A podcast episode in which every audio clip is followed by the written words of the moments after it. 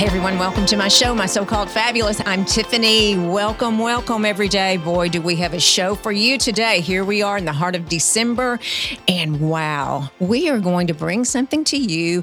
You know, during the holidays, well, all the time for me, but I have a very difficult time with intimacy, connection, and communications a lot of time when it comes to sex. And Velvet Box has been a wonderful partner with myself, and this podcast has really reached so many of you. How do I know? Because you have told us that we have reached you, and we are so blessed to bring in Doctor Beth Boatman, and we have been waiting to to meet with you for months, absolutely months. Doctor Beth Boatman is a licensed marriage and family therapist and certified sexuality educator, and that doesn't even begin to touch the number of degrees and the number of certifications she had. She's brilliant in her area, and I cannot wait for you to listen. Doctor Boatman, welcome to the show. Yes, thank you so much for having me. I'm very excited to be here. Oh my goodness, we are so thrilled that you're here. We've been waiting. You know, we've been doing podcasts with um, with with Velvet Box, and we've talked about everything. I mean, I went from being Beth. I told you on the phone the other day, we had like a phone interview, and I said, you know, I grew up in that purity culture, Catholic America, and you said the same thing, mm-hmm. right? And it's a thing. And so the first time I remember my staff saying, just let your guard down, stop being nervous. I was so nervous to talk to uh, my audience about it because there's a stigma. Am I right? Oh, yeah, absolutely. I mean, I think I've been talking about this for a very long time, and sometimes I still get nervous. I mean, one of the reasons I chose this career is because I realized I have a lot more comfort with it than most people. Um, specifically, you know, the the community that I grew up in and being here in Fort Worth, Texas, right? Um, but I still every once in a while I'm like, am I am I saying the right information? Am I doing the right thing? Am I doing right by the people? So, I mean, I think nervousness is normal. That makes sense. And how did you decide this is the, the focus of your career, and, and how did you move your career into sexuality? Sure. It's a bit of a long story, but I'll do my best to shorten it. Um, so when I went to school in my undergrad, I didn't know what I wanted to do. Um, and so I picked marine biology because I thought it sounded incredible. Um, and I spent a summer in Australia um, off the Great Barrier Reef, you know, doing kind of a summer abroad program, and it was amazing. But I realized that, that I wanted to have more impact on humans, um, even though I'm I'm totally a tree hugger, if we're being really honest. Um, I wanted to have an impact on humans, and I wanted to be able to see my impact. And I felt like that that would make me um, feel really good about my work. So I ran out of money, and I took a year off school, and I reevaluated my life, and I said, okay, what do I really enjoy in life? And it sounds ridiculous every time I say it, but it was, well, I really enjoy um, sex and talking about sex. I really enjoy sleep, and I really enjoy food. And those are my three favorite things. And so I decided I can't make a job out of um, sleep. And I didn't really want to make a job out of food. I didn't want to cook, even though I love to cook. Um, and I remember seeing something about sex therapy. And so I went to a conference, which is the American Association of Sex Educators, Counselors, and Therapists. And immediately I felt at home. Wow. And I'm like, this, this is what I want to do. That's your calling. And I've always been comfortable talking about sex. Uh, even in elementary school, I was the kid that was, you know, so you were that I, kid. I know where babies come from. Oh my. Um, and so uh, I was, Yeah, I was that kid, which is a really common um, theme in sex educators and sex therapists. They sometimes they were that kid. Um, and so I got my degree, master's in education in human sexuality, and I love teaching. I think I kind of shied away from teaching because my mom is a teacher, and she's so good at it, and I didn't really think I was going to be any good at it. Um, she's a high school math teacher. Well, she's retired now. Mm-hmm. And um And I just love, I love teaching, and I love creating lesson plans and curriculum. And I was going to do that. And said, I'm going to move back to Texas. And everybody in Philadelphia said, you're probably not going to get a job in Texas. Uh, and I po- said, good point. Yeah. Uh, but I feel like that's the place where I can make the most impact. And um, I started teaching uh, sexuality classes um, at the Velvet Box and mm-hmm. at other places. And almost every time people would come up to me afterwards and say, do you do one-on-ones? Wow. Do you see people one-on-one? Can we ask you some questions? And they'd pull me to the side. And um, then that's when I said, you know, I think I need to add the piece of being a therapist. Mm-hmm. And I went and got a degree in marriage and family therapy. Wow. And so were you amazed at coming back to Texas? I'm sure the people that were able to pull you to the side, because, you know, I think um, I've had this conversation since we started this relation, uh, relationship with Velvet Box, and it's still hard for me to talk about it because pe- there's the people that shame me and then the other people that embrace and yeah. just thank you for doing this. Thank you for talking about this and bringing this out. So was that a shock to you? I mean, at all? I mean, coming to Texas, or did you know it was, you know, that's where we're headed? I, I think the biggest shock was uh, the very first class I taught at the Velvet Box. Um, I think it had to do with Fifty Shades of Grey because it, it came out around the same time. And, you know, Fifty Shades of Grey is, is not a model for a healthy relationship. Um, there's some really interesting erotic uh, fantasy stuff that can be played out in a relationship, but in and of itself, it's not a model. And Velvet Box was seeing that. And they said, okay, we have to do something for our community to let them know how to do this stuff in a healthy way. And so they hired me to come on, and, um, and like one hundred fifty people showed up. Oh so like gosh. Our very first class. And I was like, oh goodness, we have oh to put my. a cap on the class. I thought maybe twenty, thirty people would show up, right. maybe. Um, and just that, that's the thing that surprised me, that people want this. They want this information. They want to know how to do it in a healthy way. They want to know how to dig a little deeper and kind of, you know, pull those knots of shame apart so they can experience their true, like, sensual pleasure in a way that's healthy for them, in a way that feels good for them. Right. So the the the class that you taught, there was one hundred fifty people um, at Velvet Box. Was that a paid class? Did they pay have to pay to come to this class, or was this just you know? A, I don't remember. I think it, because it was the first class, it was like a free class, but I don't really remember. Right. Right. Right. But you're there. I know after talking to Brandon with the Velvet Box, people are willing to pay for. Yeah. And you guys are so qualified. I mean, I mean, you're. You're just, your resumes. I mean, you, Doctor Celeste Holbrook, I mean, it's just amazing. I mean, it's just, and, and Brandon's education. So let's talk about uh, what we, what I brought this up in the beginning, intimacy, connection, and communication tools. So if you could tell us, we're, we're still in a pandemic.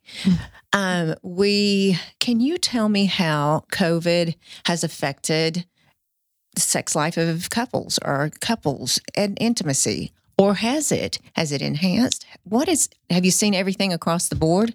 Well, like I told you before, I've been on sabbatical because I had a kid. And so I can't really say from firsthand knowledge working with couples in the therapy room, but I do talk to, uh, I do have like peer consultations with other therapists, and I'm, people are contacting me still and see if I'm working, and I'm having to give referrals, and they're kind of telling me what's going on. Um, but I think that, and of course I have my own personal experience and my friends, you know, you just hear things um, among your friends group.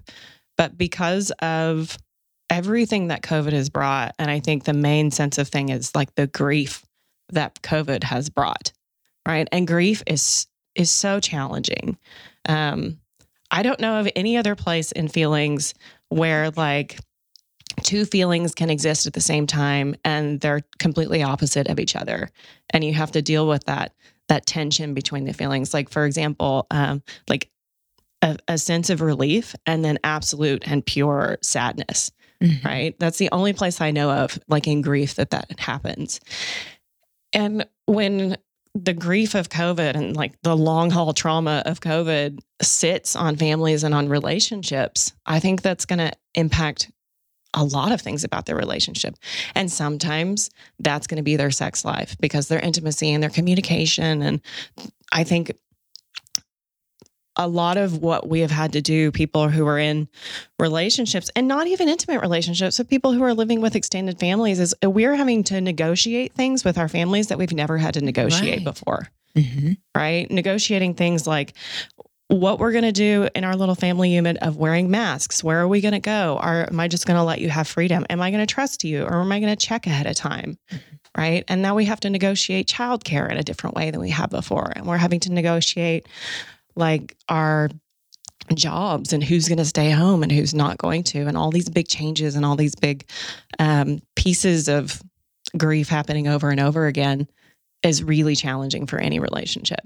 And uncertainty is just, you know, amazing. It's just, mm-hmm. you know, the you, you you you walk along with it, and then you you know then you do. You I sometimes I have a, a tendency to sit and think and go, oh gosh, you know, where are we? And what it's done to relationships. I, I told you my husband retired twenty nineteen, October of twenty nineteen. So he was starting his life, a new life, and I'm working harder than ever, continue my career. And, um, you know, he, that we were hit square in the face, you know, mm-hmm. at the beginning of the next year in twenty twenty. And so what it did to our relationship, staying at home, he's off traveling and doing his thing, studying jujitsu. And, and I mean, he really, I mean, it's just amazing. And then we're at home together and I'm continuing to work, and he, he needed intimacy. And I, you know, it was very difficult because I, we saw each other every day. We got on each other's nerves. It, it, yeah. There's that, you know what I mean? I mean, we, we come from a, a world, the majority of us, we work nine to five and really don't see each other. We just see each other at night. And that changed for a lot. And I know a lot of people that are going through that. Absolutely. Right? I mean, amazing. I mean, what is the absence makes the heart grow fonder? Yes. Yeah. Sometimes you just need to be apart from the people that you love exactly. to appreciate them fully. Absolutely. Um, But yeah, I think one of the things that COVID has forced a lot of people to do is is realize if you're friends with your partner or not. Very good point. Do you like each other? Yeah. That's interesting. Yeah. You know, do you like each other? Are you friends? Because even when you look at the some of the research on long-term relationships and the ones that are the most satisfied, it's, well, what is the thing that's the most important? And over and over, people will say, well, we're friends. Mm-hmm. Right? Because friendships tend to hold relationships together, and friendships, you know, are you kind to each other? Are you compassionate? Um, can you communicate with each other? Can you challenge each other when you need to be challenged? Mm-hmm. Can you call them out? Can they call you out? Right? And mm-hmm. then can you still come back to a place of kindness and love? Exactly. If can you do that? And I, I wonder if we've even, if we've done a study or if we have the numbers of the, the divorce rate right now uh, during COVID. I mean, I'm, oh, I'm sure I, there's so much COVID research coming out right now. Is there? Yeah, absolutely. Absolutely. But I don't know off the top of my head. Yeah. I don't know. I can't imagine, but oh, I don't know. I do know that a lot of my therapist colleagues and friends are, their practices are full. Oh, wow. So, isn't that amazing? and some, and some, I say that like it's a bad thing, and people usually don't go to therapy and, until they have to. Mm-hmm. Right. Um, but on the other hand, maybe it's a really good thing that people are getting to the place where they are deciding to go to therapy instead of just, um, you know, give up or do something different. And a lot, a lot there's, I know for sure that there's higher rates in addiction and Um, suicide right now. Mm-hmm. So of course, if someone has a history of addiction, or if they're already struggling with it, or if they started during COVID, that's going to have a huge impact on relationships too. There's so many like, you know, wheels turning and happening right now. Yeah. And there's so many layers to this onion, right? I mean, always, always, always, definitely, definitely. Well, um, and also Beth, so I, I think I told you, you have a fifteen month old, almost fifteen month old mm-hmm. Ke- Keon, Keon. Yep. Oh right. Gosh. And so you going through, and we, I do want to touch on, um, having a baby in COVID, but, and what that does to relationships, but there's also the flip side with my daughter, twenty-two now, but going through COVID and turning turned twenty-one during April of that year. And, you know, being a senior, junior senior at T C U, and the dating, you know, just exciting and getting to be around your friends and meet. No, I mean, it's just, you know, I mean, it's just, there's that, there's that, la- that lack of intimacy. So my fear is these kids, and not just these kids, I say that, I mean, other people that are single and they're on apps and they're not speaking and they're not together, right? What do you say to that? I, technology's interesting because I know for me, technology during COVID, it's, it's the whole double-sided coin, right? There's some really bad places where you can get overwhelmed, and it's just really not good for your mental health, and you get sucked into it anyways. But if you find the places to connect, I think technology can bring really nice connection with people, especially when, when we can't meet. Can't connect. Cannot right. connect. Yeah. So I think that there's a way to use it. And I don't know, maybe this is just being hopeful for the younger generation, but I think that maybe the younger generation, and I have no evidence to support this. Okay. Um, this but, is her theory. Yeah. So maybe the younger generation is better at using and utilizing technology than we are because they were raised with it. Mm-hmm. Right. Um, and so my hope is that they will do better than us on finding places to connect and not falling into the trap of using technology as, you know, a, a something to cover up their feelings rather than to dig deeper into them. Right, right. Yeah, I do worry about that a lot, you know, and the quickly swipe. I don't know what I'm talking about, but swipe, swipe right, swipe left, whatever. And, and I'm like, but you, you talk. I mean, she's my daughter, and, and she walked with me to talk about this, but she talked to a guy for six months, talk. There was no talking. There was no speaking. It was all electronic. And um, when they finally did meet, um, it, you know, it's like, bah, bah, bah, you know, yeah. Because there's something to be said to be, I'm um, have a connection, a chemistry connection, mm-hmm. you know, right? Is that true? Well, I know that there's some stuff with online dating where the, the relationship that you have over technology is probably going to be a little bit different than the relationship you have face to face. And I think that's something that's really important to be aware of if you are doing online dating or online hookups or anything like that. Um, just the expectation that the relationship you have through text message or even Zoom meetings, right, um, is is going to be different. I, I think maybe, and another one of my theories, I wonder if it's because we can create a little bit of fantasy through text messaging, right? We can kind of create mm-hmm. what this person looks like and maybe what their hobbies are. Even if they tell us, oh, I'm into gardening, we have this picture in our head of like what their garden looks like and maybe what this is. But maybe in reality, um, it's nothing of what we thought it would be. And mm-hmm. we won't know that until we really get to know the person. Right. And the only way we can really get to know the person is is to kind of see their dirty and right. see what's what we don't like about them, because that's going to be in anybody. Yes, because no one's perfect. Right. No one is perfect at all, at all. Okay, so tell us, being a mommy, um, she just lights up when she's when I say that. I know it's just fabulous. It's new baby, new baby, fifteen-month-old. But yeah.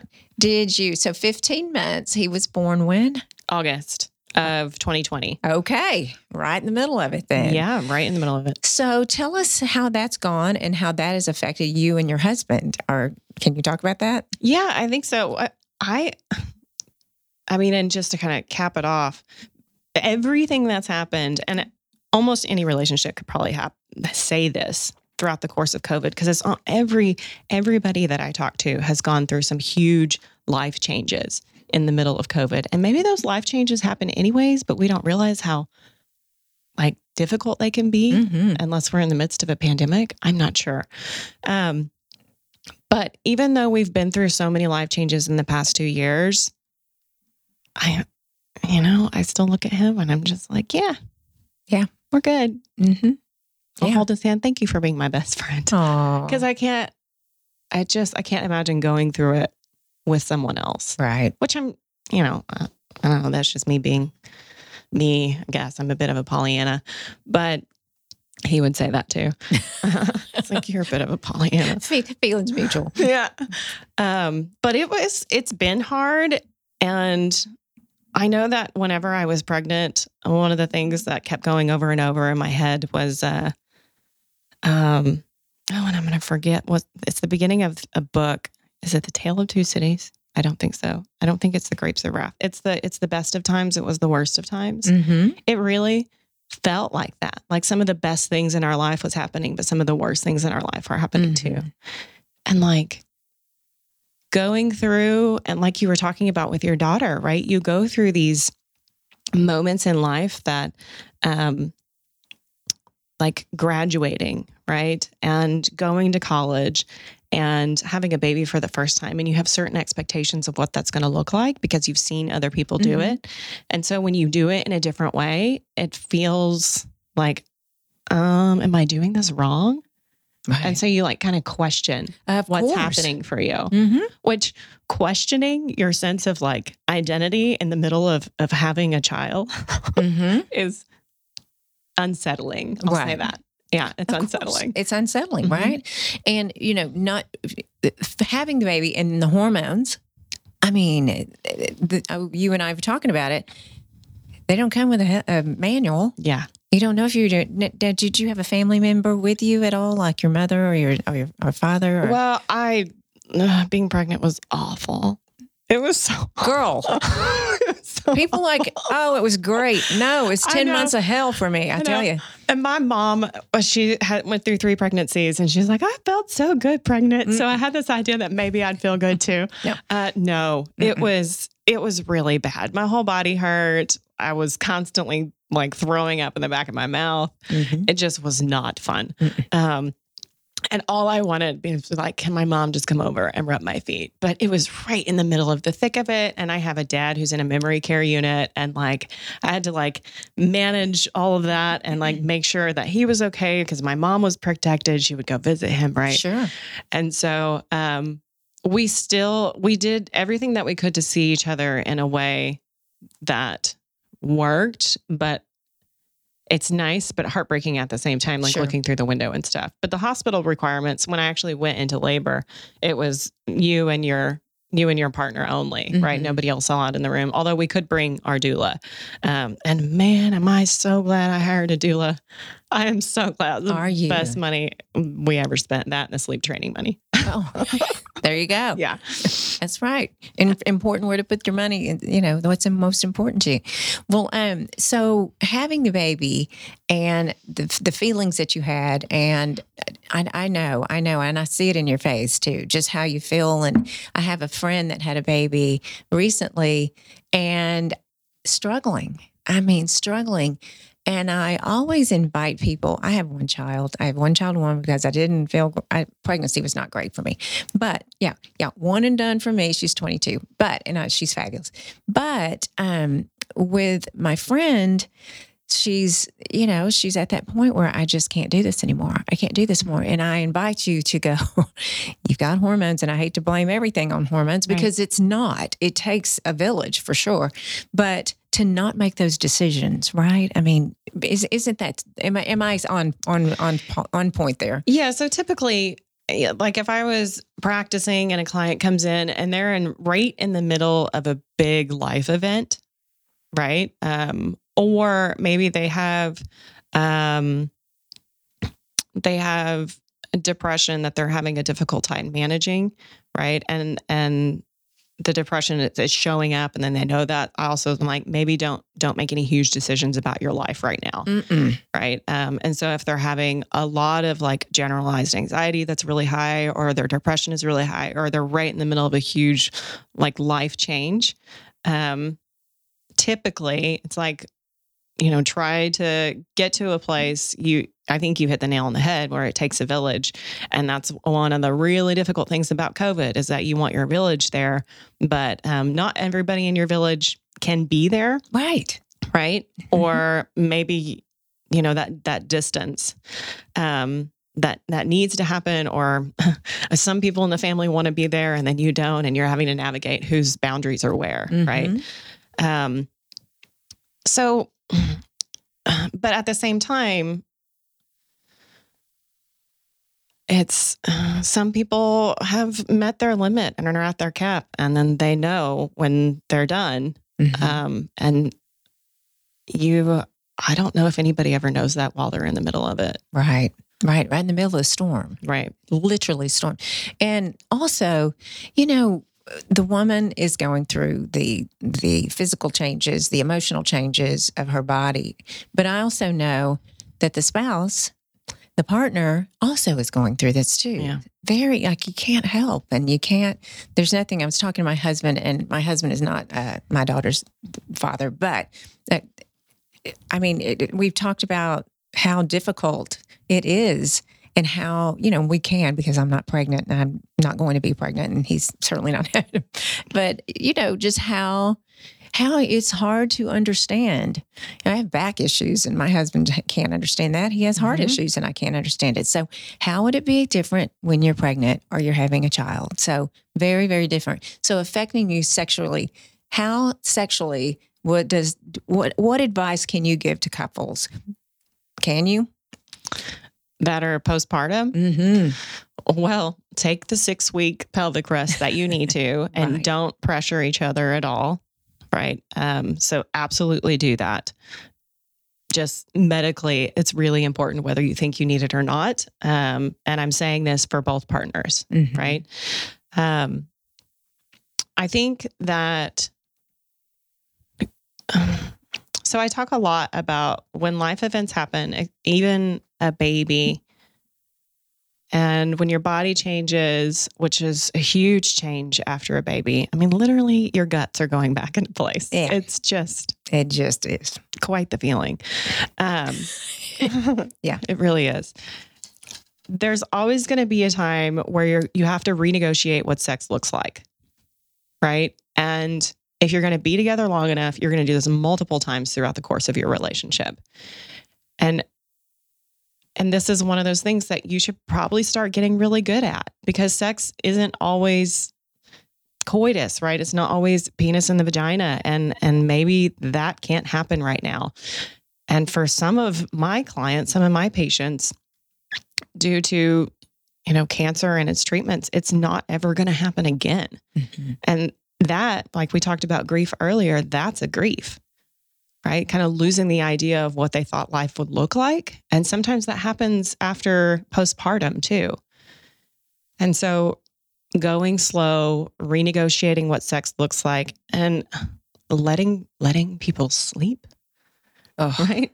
Huge. Giving, I would say if I'm giving advice to the partner who wasn't pregnant, like let the pregnant person sleep and feed them, mm-hmm. just feed them and let them sleep. Right.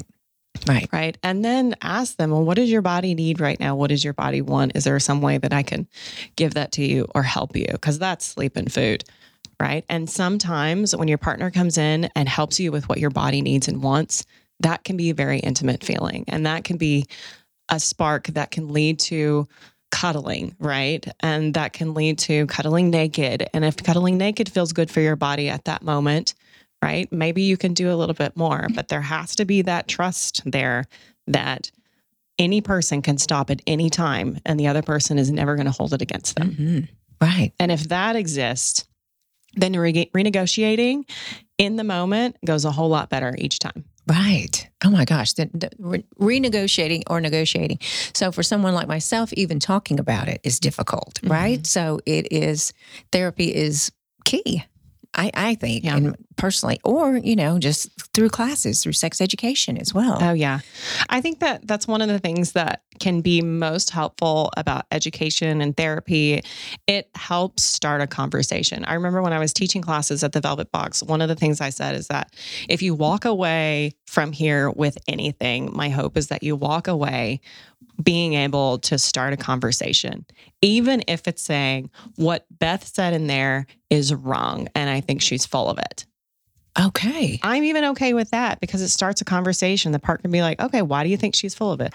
Well, because Beth said that, you know, this and this works for this person. Which I, I probably wouldn't say that, but you know, that a lot of people experience sex in this way and I don't. I mean, think about the power that that conversation can have, mm-hmm. right? Right. And the partner's like, oh, you've never told me that. You've never told me that you don't experience sex in that way. Right. And I I think starting a conversation can be one of the most powerful things. I think what's hard about that is both partners have to be willing to kind of hold space for the other one. Right. And just be present without any judgment, without any shame, because a lot of us already carry enough shame for the whole world. Right. Isn't that the truth? And you know what? Um, you're right. Um, I'll have a conversation with Greg, my husband. And if, I mean, my, I really try not to have any facial expressions. I really don't. I just try to sit there and listen. Then I look, you know, then I, then that's wrong. But you know, just that, because it looks like I'm judging. Yeah. You know what I mean? Like, or just sitting there, it looks like I'm judging. So right to wrong, but those negotiations are so important, so important. So Beth, your specialty, you were telling me that the other day, and I knew this talking to um, uh, more uh, uh, the Velvet Box people. Your specialty is surviving cancer and the medications and the treatments that or illnesses or chronic illness. It doesn't even have to be uh, uh, cancer, right? Is educating after, post, what medications done. I had no idea until I did a little research, and it's tiny research, but what can medication can do to you, right? Oh, absolutely. Is it just- Absolutely. I mean, in this, even though my research focus is in cancer and sexual health, I think that um, medications can have a huge impact on the body. And the thing, the thing is, is that, so let me use this example. So, um, antidepressants are really, one of the side effects can be a loss of sexual desire, like sex drive, right?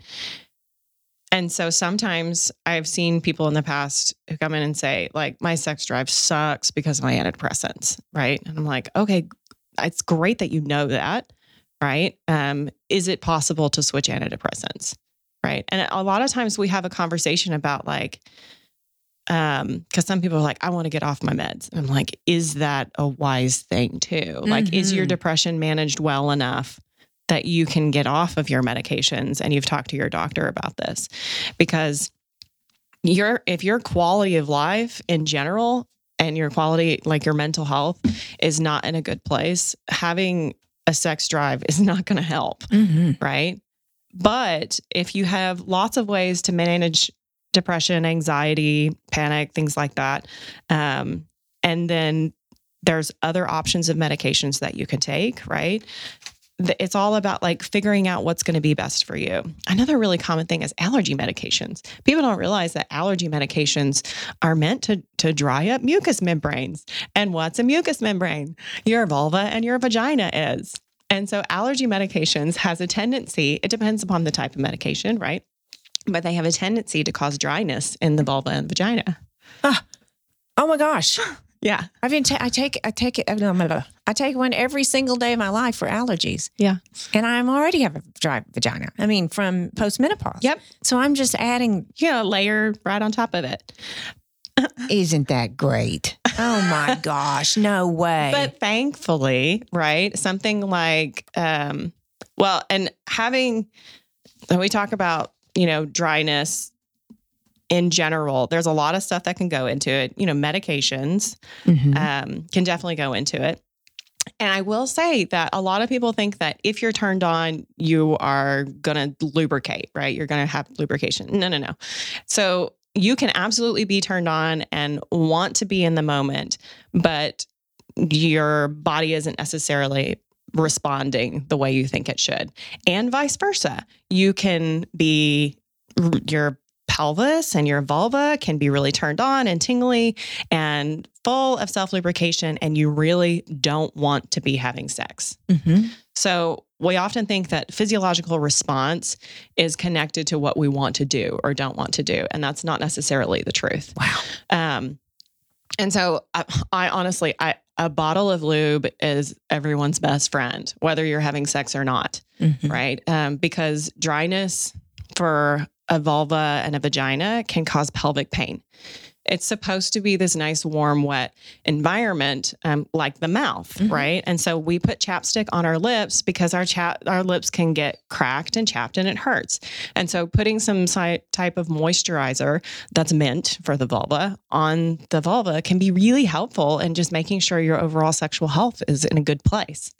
Okay. You, you see my eyes wide open over here. Oh my gosh. That is incredible information. Wouldn't have thought of that. It's just, it's taking care of your body, like the rest of your body. If you use chapstick, mm-hmm. right? If you put lotion on your skin, it's taking care of your body. Um, and even like a, a, a gentle massage, like the chapstick going over the lips on your mouth is kind of massaging. A gentle massage brings blood into the tissue, and that blood coming to, into the tissue makes the tissue nice and healthy again. It's like a massage any other place in your body. Wow. So having a vaginal moisturizer, which I hate that it's called vaginal because it can be used on the vulva too. So just to clarify, the vulva is everything on the outside and the vagina is the actual tube, right? Mm-hmm. Um, that is used for coitus or menstruation or childbirth. Those gotcha. Are the, the three things. Um, and so just making sure that you, your body just stays nice and healthy like mm-hmm. the rest of you do for the rest of your body. I think maybe sometimes we just ignore the genitals because of, you know, messages that we got growing up, or shame that we hold, or all, all sorts of other things. Yeah. Don't touch it. Right. Exactly. And so, yeah. And so like there's lots of biological things that can have an impact on your sexual health. Medications, uh, chronic illness, uh, heart disease is going to have a huge impact on the ability to have an erection, because mm-hmm. what do you need to have an erection? You need blood flow. And if the heart isn't able to pump the blood blood there, right, you're not going to have the erection like you did. So maybe you're really, really turned on and you want to you want to do things, but your body's not responding like you want it to. Mm-hmm. Um, now there are treatments that you can use to help, or and or um, being able to renegotiate what sex looks like in that moment for both partners. Right. Absolutely. And you talked about being postmenopausal, right? In general, like estrogen is going to lower as you get postmenopausal, which is going to change the bo- the whole body. And it does change the vulva and the vagina. So one of the things that can happen is it's vulvar or vaginal atrophy. Um, so when you have lower levels of estrogen in the body, it tends to change things like cartilage and joints and muscles. You get a little bit of muscle atrophy, a little bit of exhaustion. It also changes your vulva and vagina, right? And so if you have tissue atrophy in your vulva and vagina, meaning it becomes a little bit thinner, if it's thinner, it's going to need more lubricant. Otherwise, it's going to hurt and you're going to have pelvic pain. So like a, a process, now there, like I said, there are medications that you can use as well, but some people are fine without taking medication, but some people really want medications. So there's going to be those biological changes. And generally when I'm doing therapy with someone, that's one of the things we rule out first. Like, okay, let's make sure the biological stuff is treated as best as possible. Right. And then we'll move to the psychological stuff, which is like the shame, let's say uh, managing depression, managing um, addiction, managing that stuff, your own mental health issues. And then we move to the social stuff, and we can do psychological and social together. It means like, do you have any big betrayals in your relationship that you haven't forgiven that person for that we need to work on? Right. Mm-hmm. Yeah. And so if I rule out biological, because that's not really my field, that's a field for a medical provider, mm-hmm. right? And then I can, a therapist works on the psychological and social stuff. And sometimes if a therapist and the client is really wants to, you can even move into the spiritual, which is how is your spiritual identity? Um, how does it help? And how does it not help your sexual health? And do you feel on the same page with your spirituality as your partner? And right. Then there's that. Mm-hmm. You know, um, I'm going to hit, before we move on, I'm, I'm going to hit on, I have at, at my phase of my life, I have um, both the, the spouse, both spouses going through some kind of hormone issues, um, me postmenopausal, doing bioidentical hormone replacement. So my husband and I are both are doing this, but we're not always on the same page. And I'm hearing that with a lot of my friends, like, they'll get pellets or they'll get whatever the case may be. But here I may be down here and, and the other spouse is way up there. So back to your point of no, renegotiating or negotiating in, in, in some of us, we've never even talked about it. Is that a thing? I mean, that is true, right? Oh yeah, absolutely. Absolutely. Um, and I, I think there needs, probably needs to be more of a push to, um, I think if, if a person is going to get on testosterone replacement therapy or hormone replacement therapy in general, because it does change. It can change a lot of things, right? Um, especially because you're sometimes you're kind of testing the level of hormones at the beginning. Mm-hmm. And so there's this like, oh, everything about me is kind of going up and down. Up and down. There should be a conversation with your partner about what that's going to look like. You know, what is this going to happen? What's this going to look like in our relationship? And um, because testosterone replacement therapy is probably going to make your sex drive go up. And what happens if, okay, so my sex drive is going to go up, but uh-oh, my partner still doesn't want to have sex with me. Mm-hmm. Now there's even more dissonance between me and them because I'm wanting to have sex more and I'm probably asking for it more. Um, and now, I'm, and when I ask for it more and I want for it more, my partner is probably getting even more better, right? And so like sometimes the partner was like, okay, well now I have to get on testosterone to like keep up with you, or like, no, I'm not going to, I'm not going to do this to keep up with you. Why don't, you lower your level of testosterone. And then the person with testosterone is like, well, because it makes me feel good and I'm not as exhausted as I was. And so it's it's no, negotiating sex and negotiating hormones. It's just this communication that needs to happen. Um, but yeah, there's there's definitely some pieces of research coming out about how people getting on hormone replacement therapy, specifically testosterone hormone replacement therapy, is causing a, a little bit of issues in heterosexual relationships mm-hmm. because um, sometimes the wife didn't know, right? And mm-hmm. then they just went and got on hormone replacement therapy and testosterone, they or they know they didn't talk about what it was going to look like, mm-hmm.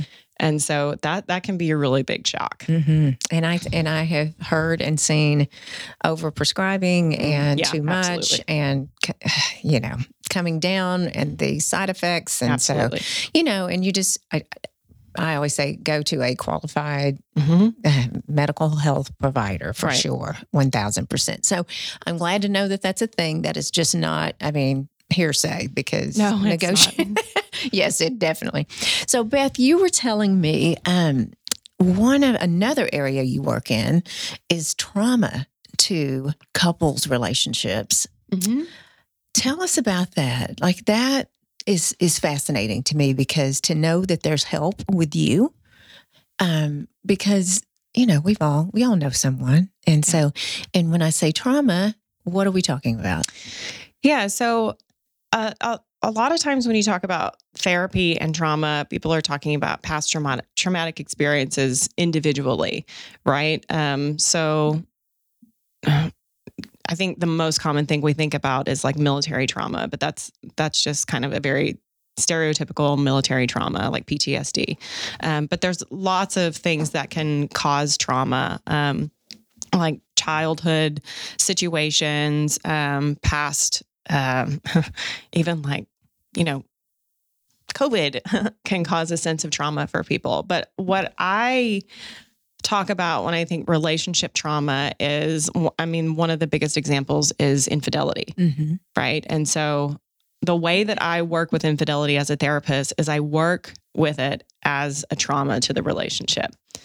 So someone did something to betray someone else, and it sounds weird, but I, I really, I don't even want to say the word enjoy because that sounds messed up. But I, I really like working with people who are recovering from infidelity. Mm-hmm. It's um, a fascinating process. And if they're in therapy, they've come to therapy, they're, they're already like in a place, typically, they're already in a place where they want to make it work. And I think the thing that I like about it the most is the amount of like strength and honesty and vulnerability that I see in people in the room.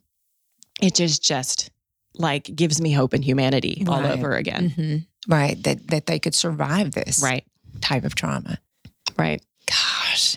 And do you see in your patients, do you see a lot of success? Well, so, well, what does success look like? Exactly. Right. So we have to say, what does success look like? Um, It's hard to measure success in therapy because some people quit therapy and don't tell you why. Mm-hmm. And so you're like, oh, maybe they're doing well. Um, but sometimes maybe they're not doing well. Mm-hmm. And so it, it's hard to know if the people who just quit and don't tell you why are doing well or not. So that's kind of the numbers are a little skewed there. Um, the things that I remember, right, it are, are the people who did great. Um, so generally, I would say if if they've stuck around past the third session, they're pretty invested. Right. But if after the second or third session, they don't come back, then I'm like, well, either they're going to find another way to heal or therapy isn't working for them right now. And, and I will say that one of the most important things in therapy is the relationship you have with your therapist. I mean, even the research shows us that there's all sorts of different types of models of therapy and theories that you can use. But one of one of the most important things, there's a couple other things too, but it's called the therapeutic alliance. Like, do you trust your therapist? Are you comfortable with them? Are you being honest with them? Right. And what couples work is really challenging as a therapist because you need to like stay right in between them and have a good relationship with both of them. Because if one of them feels like you're taking sides, mm-hmm. right, then it kind of destroys the whole therapeutic alliance. Right. And that causes even more distrust. Mm-hmm. And so maybe that's why I like couples and family therapy, is because there's this place in the room where I'm I'm kind of, I help communication and help negotiate and help the process of like forgiveness, right? Um, but yeah, I think when I started working with infidelity in that way, like seeing it as a trauma, they, that was really helpful. Um, the other thing that is really challenging that I, I come across is relationships whose sex life has fallen apart. And they, they kind of talk about it, but they're not really sure why. And then by the second or third session, it comes out that like, well, ten years ago, I let you have sex with me over and over again. And I wanted to say no, and I didn't. Mm. Hmm. And now I don't trust you. And so my body has just shut down. Oh, wow. Yeah. And I say it like that. Right. And then the other, the other side of that is people who come in and say, you sexually assaulted me over oh, and over again. Oh, no. Yeah. Mm-hmm. Right. Mm-hmm. You're still my friend and I love you, but this is the reason why we don't have sex again. And the person's like, what? I sexually assaulted you? Right. And we have to talk through that. And literally some people don't know that you, sh- you shouldn't have sex with a partner who's just laying there and staring at the ceiling and sometimes crying. Mm-hmm. Like that's not okay. Right. Mm-hmm. You should be having sex with a partner who's like engaged in it, enjoying it. Mm-hmm. Um, but unfortunately, our sex education system is so horrible that mm-hmm. people don't know what healthy sex looks like. Right. Right. Mm-hmm. And so some people have been told that it's okay to just have sex with someone. Okay, well, just get it done and get it over mm-hmm. with. Maybe don't have sex with a partner that says just get it done and get it over with, because they don't really want to be there anyways. And that could cause a lot of bitterness and contempt in the future. Wow.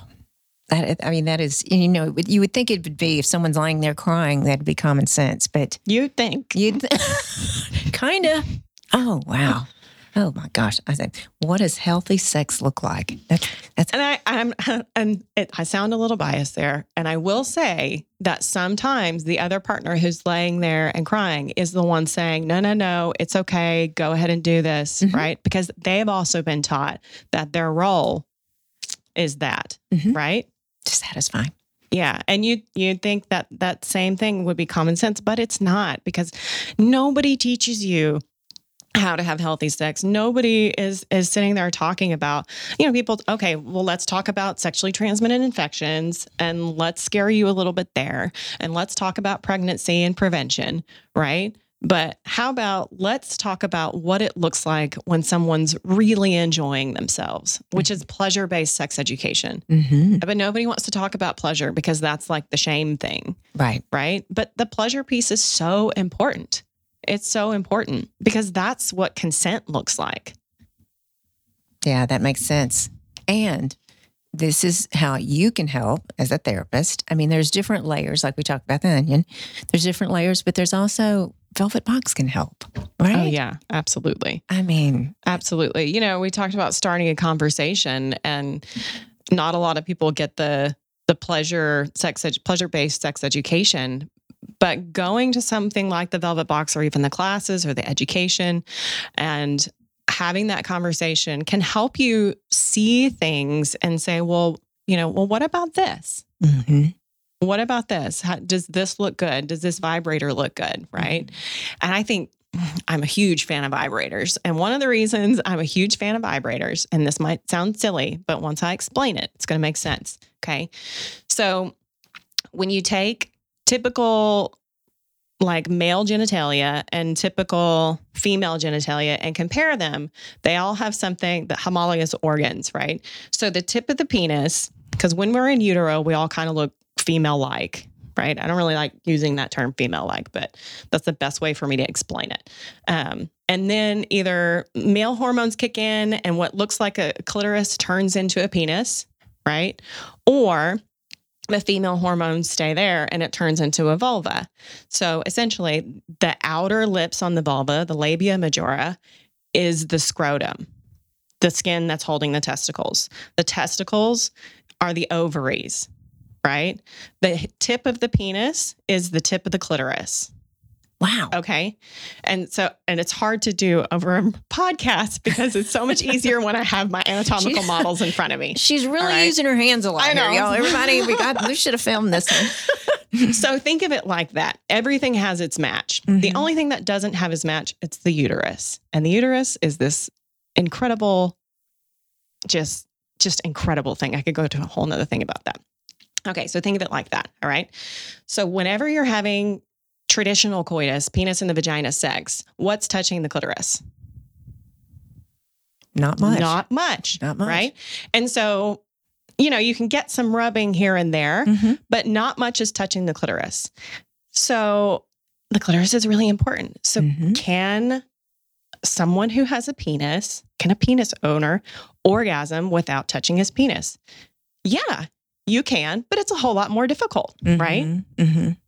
And so when I explain this to people, I'm like, this is why it's so important to stimulate the clitoris. Because if you if you want sexual pleasure, you know, and for some people, the clitoris is too sensitive and they can orgasm in lots of other ways. But a lot of people need clitoral stimulation in order to have a good amount of pleasure. Um, and vibrators are just really efficient at that. Right. So sometimes, uh, this is a question I got after I would teach the Velvet Box classes. People would come up to me and say, well, you know, she, she has a hard time orgasming. It's like a heterosexual relationship. You know, what can I do to help? I'm like, okay, well, how much clitoral stimulation do you provide her? Well, you know, I do a little bit, but she's a little sensitive and she giggles. And I'm like, okay. And they're like, well, I did a lot in the beginning of the relationship, but now I don't do it so much anymore. I'm like, all right. And how much penile stimulation are you getting during sex? Well, like the whole time. Mm-hmm. Well, let's make it a little more equal. Right. Right. Let's make it a little more equal. So the, the penile stimulation you get, let's make sure, you know, your partner is getting the same amount of clitoral stimulation if that's what they want. Makes, this makes sense. You heard it here. Oh my goodness. So vibrators can, can be really helpful. That's kind of what they're for, is to kind of sit gently on top of the clitoris, mm-hmm. right? And provide some stimulation. And I will say it's kind of just a, a funny way that humans, and maybe it's all primates. I don't know. I can't say for clitoral location on a lot of primates, but that's the funny way that humans are built. Because in a lot of mammals, the clitoris is on the inside of the vagina. Mm. But it's not on us. No. Right? But that's also really cool, because what that means is our bodies were designed to have a clitoris that has no direct reproductive function. Yeah. Meaning our bodies were designed for sexual pleasure. Okay, y'all. Everybody heard that. Purity culture people like myself. That's the function. The function of our clitoris is sexual pleasure. It has no direct reproductive function. Mm-mm. Interesting. Wow. And I'm so glad that we have you and we have the Velvet Box, because they are so amazing going into, I mean, you walk into their, their storefronts and they're just, they make you feel so normal. You yeah. know what I mean? And what is normal? But, you know, I mean, it's like, oh, this is a silly question, but no, it's not. No, but so. I think what you're saying is really important. I think one of the things that why I like teaching sex education so much is, as people will say, it it made me realize I'm not weird, right? right. It made me realize that I'm quote unquote normal, mm-hmm. right? And because because I thought I was weird and I didn't want to tell anybody, and that's where I was holding shame. Exactly. I didn't realize that other people had this problem. I didn't realize that other people got pleasure from this thing, right? Wow. And so that that feeling of like, I think we we want a sense of belonging even in our sex lives, mm-hmm. right? We don't want to be like left out. It's very human. Human want is to have a sense of belonging, and yeah, I think that's why I like being a sex educator. Well, you can tell you're very good at it, and a lot of people blessed with you in their lives. So we, we look forward for you to being off sabbatical again. But you know what? I told you, enjoy your baby. I mean, this yeah. is the only time, you know, you'll you'll see, and I'm sure everyone out there agrees with me. But thank you for coming. Yeah. I appreciate it so much. Will you come back? We yeah. didn't hit half my questions. I know, I know it's not going to do a couple, but I, there's so many questions for you. But when you're comfortable, we'd love to have you back. Yeah, for sure. That sounds great. So how can we find you? I know you don't want to be found right now, but but just in the future, we'll we'll we'll just we'll find you through the Velvet Box. I bet, right? Yeah, I mean, I'm always going to be connected with them. Marcel is, and you know, at this point, she's become a family member, right? Oh. Um, so it just, I'm always going to be connected with Marcel and Brandon and the Velvet Box. And I honestly, I'm really comfortable if people email me. I am on Facebook, um, but right now, not a lot of social media. Right. Um, I do have a website, but it hasn't been updated in a while. It's like you said, I'm really just like, I just want to be a mom right now and enjoy these years. But at the same time, and I'm still, I'm doing supervision. I'm training other sex educators mm-hmm. how to be, you know, good sex educators, um, and mindful sex educators. But yeah, I, I'm always going to be connected to the Velvet Box, and my email is always open to anybody. Well, you, I could just tell, I mean, take your time with your baby, take your time being a mom, but you have so much information. eighteen years. eighteen, no, no, no, there, trust me, no. But you know what? Uh, you have so much passion in this, this, um, this industry, and I'm just excited for you to be a mom, and then you'll be back for sure. Oh yeah. Now everyone, you can find these classes, and of course, go and see everyone at the five locations in Dallas, Fort Worth area, the velvet box dot com. And you can find them on my Instagram as well. And thank you all so much for listening today. We are talking intimacy, connection, and communication. We're just talking about it. I'm just throwing it out there for everyone. And everyone, follow me along at Tiffany C. Blackman. And hey, rate and review this podcast and tell me what you'd like to hear. And uh, everyone, have a fabulous day. And you know what? Keep being fabulous.